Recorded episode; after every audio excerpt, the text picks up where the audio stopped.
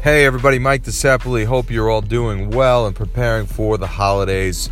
It is Thursday, December 20th, and we are back with another Heritage podcast. The title of this podcast is Down But Not Out, and we think that title is exceptionally appropriate given the way the markets have behaved over the last couple months. We probably sound like a broken record to you at this point, telling you to keep calm and invest on, but we think that message is more important today than ever before, given where we are at in the current cycle. We understand the angst and anxiety that many people are feeling when they turn on the television, they turn on their computers, and they're seeing the market down, which feels like each and every day three, four, five, six hundred points. And we know this can be absolutely gut wrenching when you watch these moves in the markets.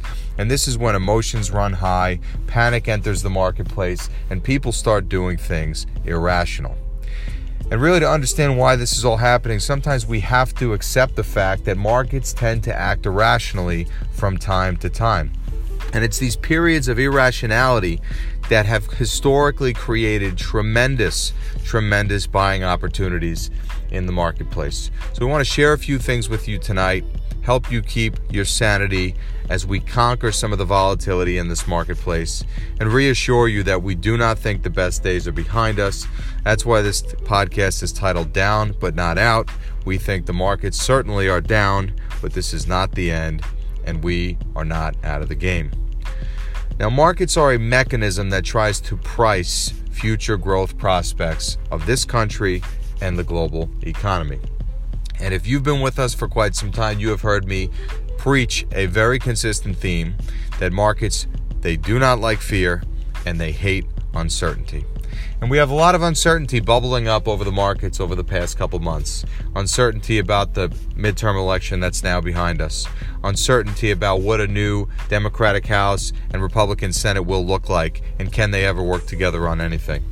Uncertainty about the future path of interest rates the future projections for corporate profits, and ultimately the future prices of stocks.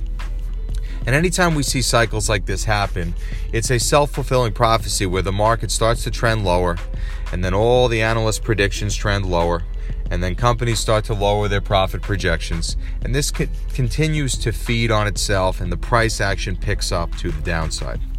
And ultimately, anytime we look back at past history and we saw a correction unfold, and by a correction I mean a vociferous drop in the market from a recent all time high down 10 or 15 or 20%, these cycles take time to recover and to regain their footing. And it's not until the pure panic and fear is running through the market that these short term cycles tend to bottom. And while I do think we are getting close to that point, we are not there just yet.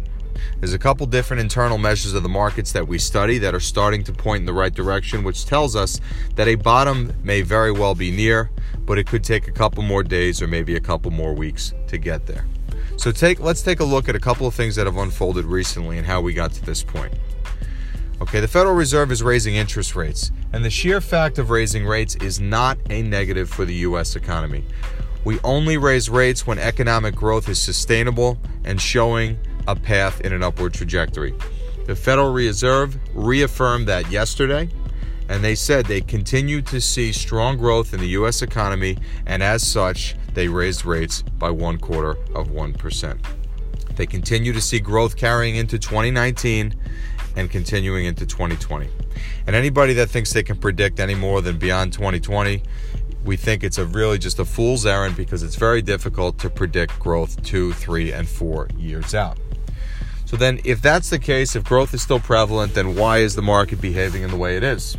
And we think the market is making several assumptions that we do not all think will come true. The market is taking an assumption that the US and China will never reach a trade deal. The market is acting under the assumption that the Federal Reserve is raising rates way too quickly and they will not pay attention to the economic data. And the market is taking the assumption that the best days are behind U.S. corporations and that profits will begin to fall. And we do not believe in any of those theses. We do think the US and China will reach a deal, and we think there's ample time for them to do so. It's in the best interest of both countries for them to reach a deal. As far as interest rates are concerned, we just touched on that, we continue to believe that an interest rate at two and three quarters percent is by no means restrictive to the US economy. That is historically extremely, extremely cheap. And if you look back through history and you compare it to today, we look where's mortgage rates today, somewhere between four and a half and five percent. Think back to the 80s, these mortgage rates were 16 to 18 percent. So, on a historical context, money is still extremely cheap and accommodative for the stock market stock market is grappling with this new Federal Reserve and trying to read the future path of interest rate hikes. And it's understandable that there's angst from the markets about the Federal Reserve, but we think much of that is overdone. And as far as the Congress and the House and Senate being split, it may make it difficult for additional legislation to be passed, but it does not change the fact that corporate tax was cut dramatically and that deregulation is in place and is not going anywhere. Now, if we look back historically at times when the market just plain freaked out like it's doing right now, these represented tremendous, tremendous buying opportunities to buy good quality U.S. companies. It's the type of market where you tend to just want to hold your nose and buy stocks and check on them six to 12 months down the line. But with the speed of access and the technology the way it is today, it is very difficult because people can check their accounts very frequently. We get statements all the time. We look on the television, they're constantly reporting on what the markets are doing. So we understand that you're in this in the day to day and the week to week, and it's very difficult to take a step away. And the great Warren Buffett once said investments would make much more sense if investors looked at their investments once a year. And when we buy stocks and we buy funds, we are not buying them with the outlook of a week or a month or three months. We are investing in great American companies that represent cyclical opportunities that we think have tremendous growing power for many years to come. And the price that you pay for growth in the market is volatility and sometimes negative returns when markets get choppy. On a value perspective, the US stock market is now cheaper than it was five years ago. And we think that just screams opportunity for the investors that have the wits to stay with their program, to keep their head down, and to understand that there's better days ahead. At some point, investors worldwide will see the value that stocks present at these cheap levels and the money will start to flow back in. And that point will probably come when we see a pure panic and fear moment in the markets, whether it's characterized by a big single day decline or several days and weeks in a row like we're seeing right now. Now, as far as what we're doing in house to make sure we manage this risk appropriately, we have raised our cash levels in the portfolio. We have focused on buying good quality companies that have tremendous power to grow regardless of economic cycles. We will continue to monitor the levels in these markets. There are absolutely lines in the sand where our thesis could change, where we would have to get more defensive and batten down the hatches and raise our cash levels, but we are certainly not at that point yet, and we are not very close to that point for the foreseeable future. We run our models each and every day, and we study our economic data each and every day to see if and when things will change. And as bad as things look on the surface by the headlines that you see and the red on the screen, we're starting to see some changes underneath the hood that are looking far more positive than they are negative.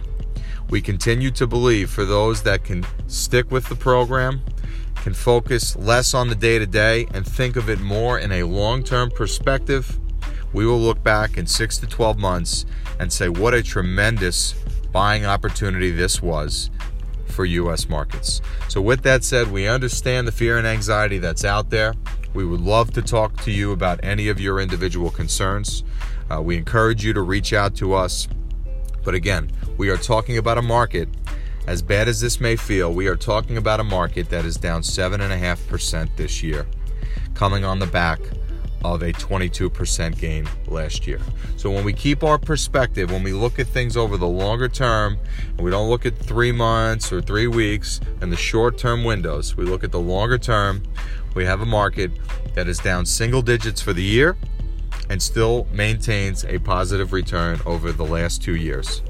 Markets drop on average by 20% at least once every five years and this is the fourth time they have done so during the current bull market that started in 2009. And ironically, this year is shaping up very similarly to 2012, where the markets chopped around all year long, had little to nothing in the way of returns, and we got to 2013 and the markets roared for 30%. So, again, we hope this provides some perspective on what we're looking at in the office, on what we're focusing on in the data. And we might sound like broken records at this point, telling you stay the course, you own good investments. We're doing everything we can to minimize loss so that when this market does turn and the good days return, we are in prime position to reap those gains. So I thank you for taking the time out to listen to this podcast. Remember, we may be down, but we are certainly not out. And if you have any questions, feel free to reach out to us. We are always happy to discuss your concerns with you. I hope you all have a very Merry Christmas and a very Happy New Year.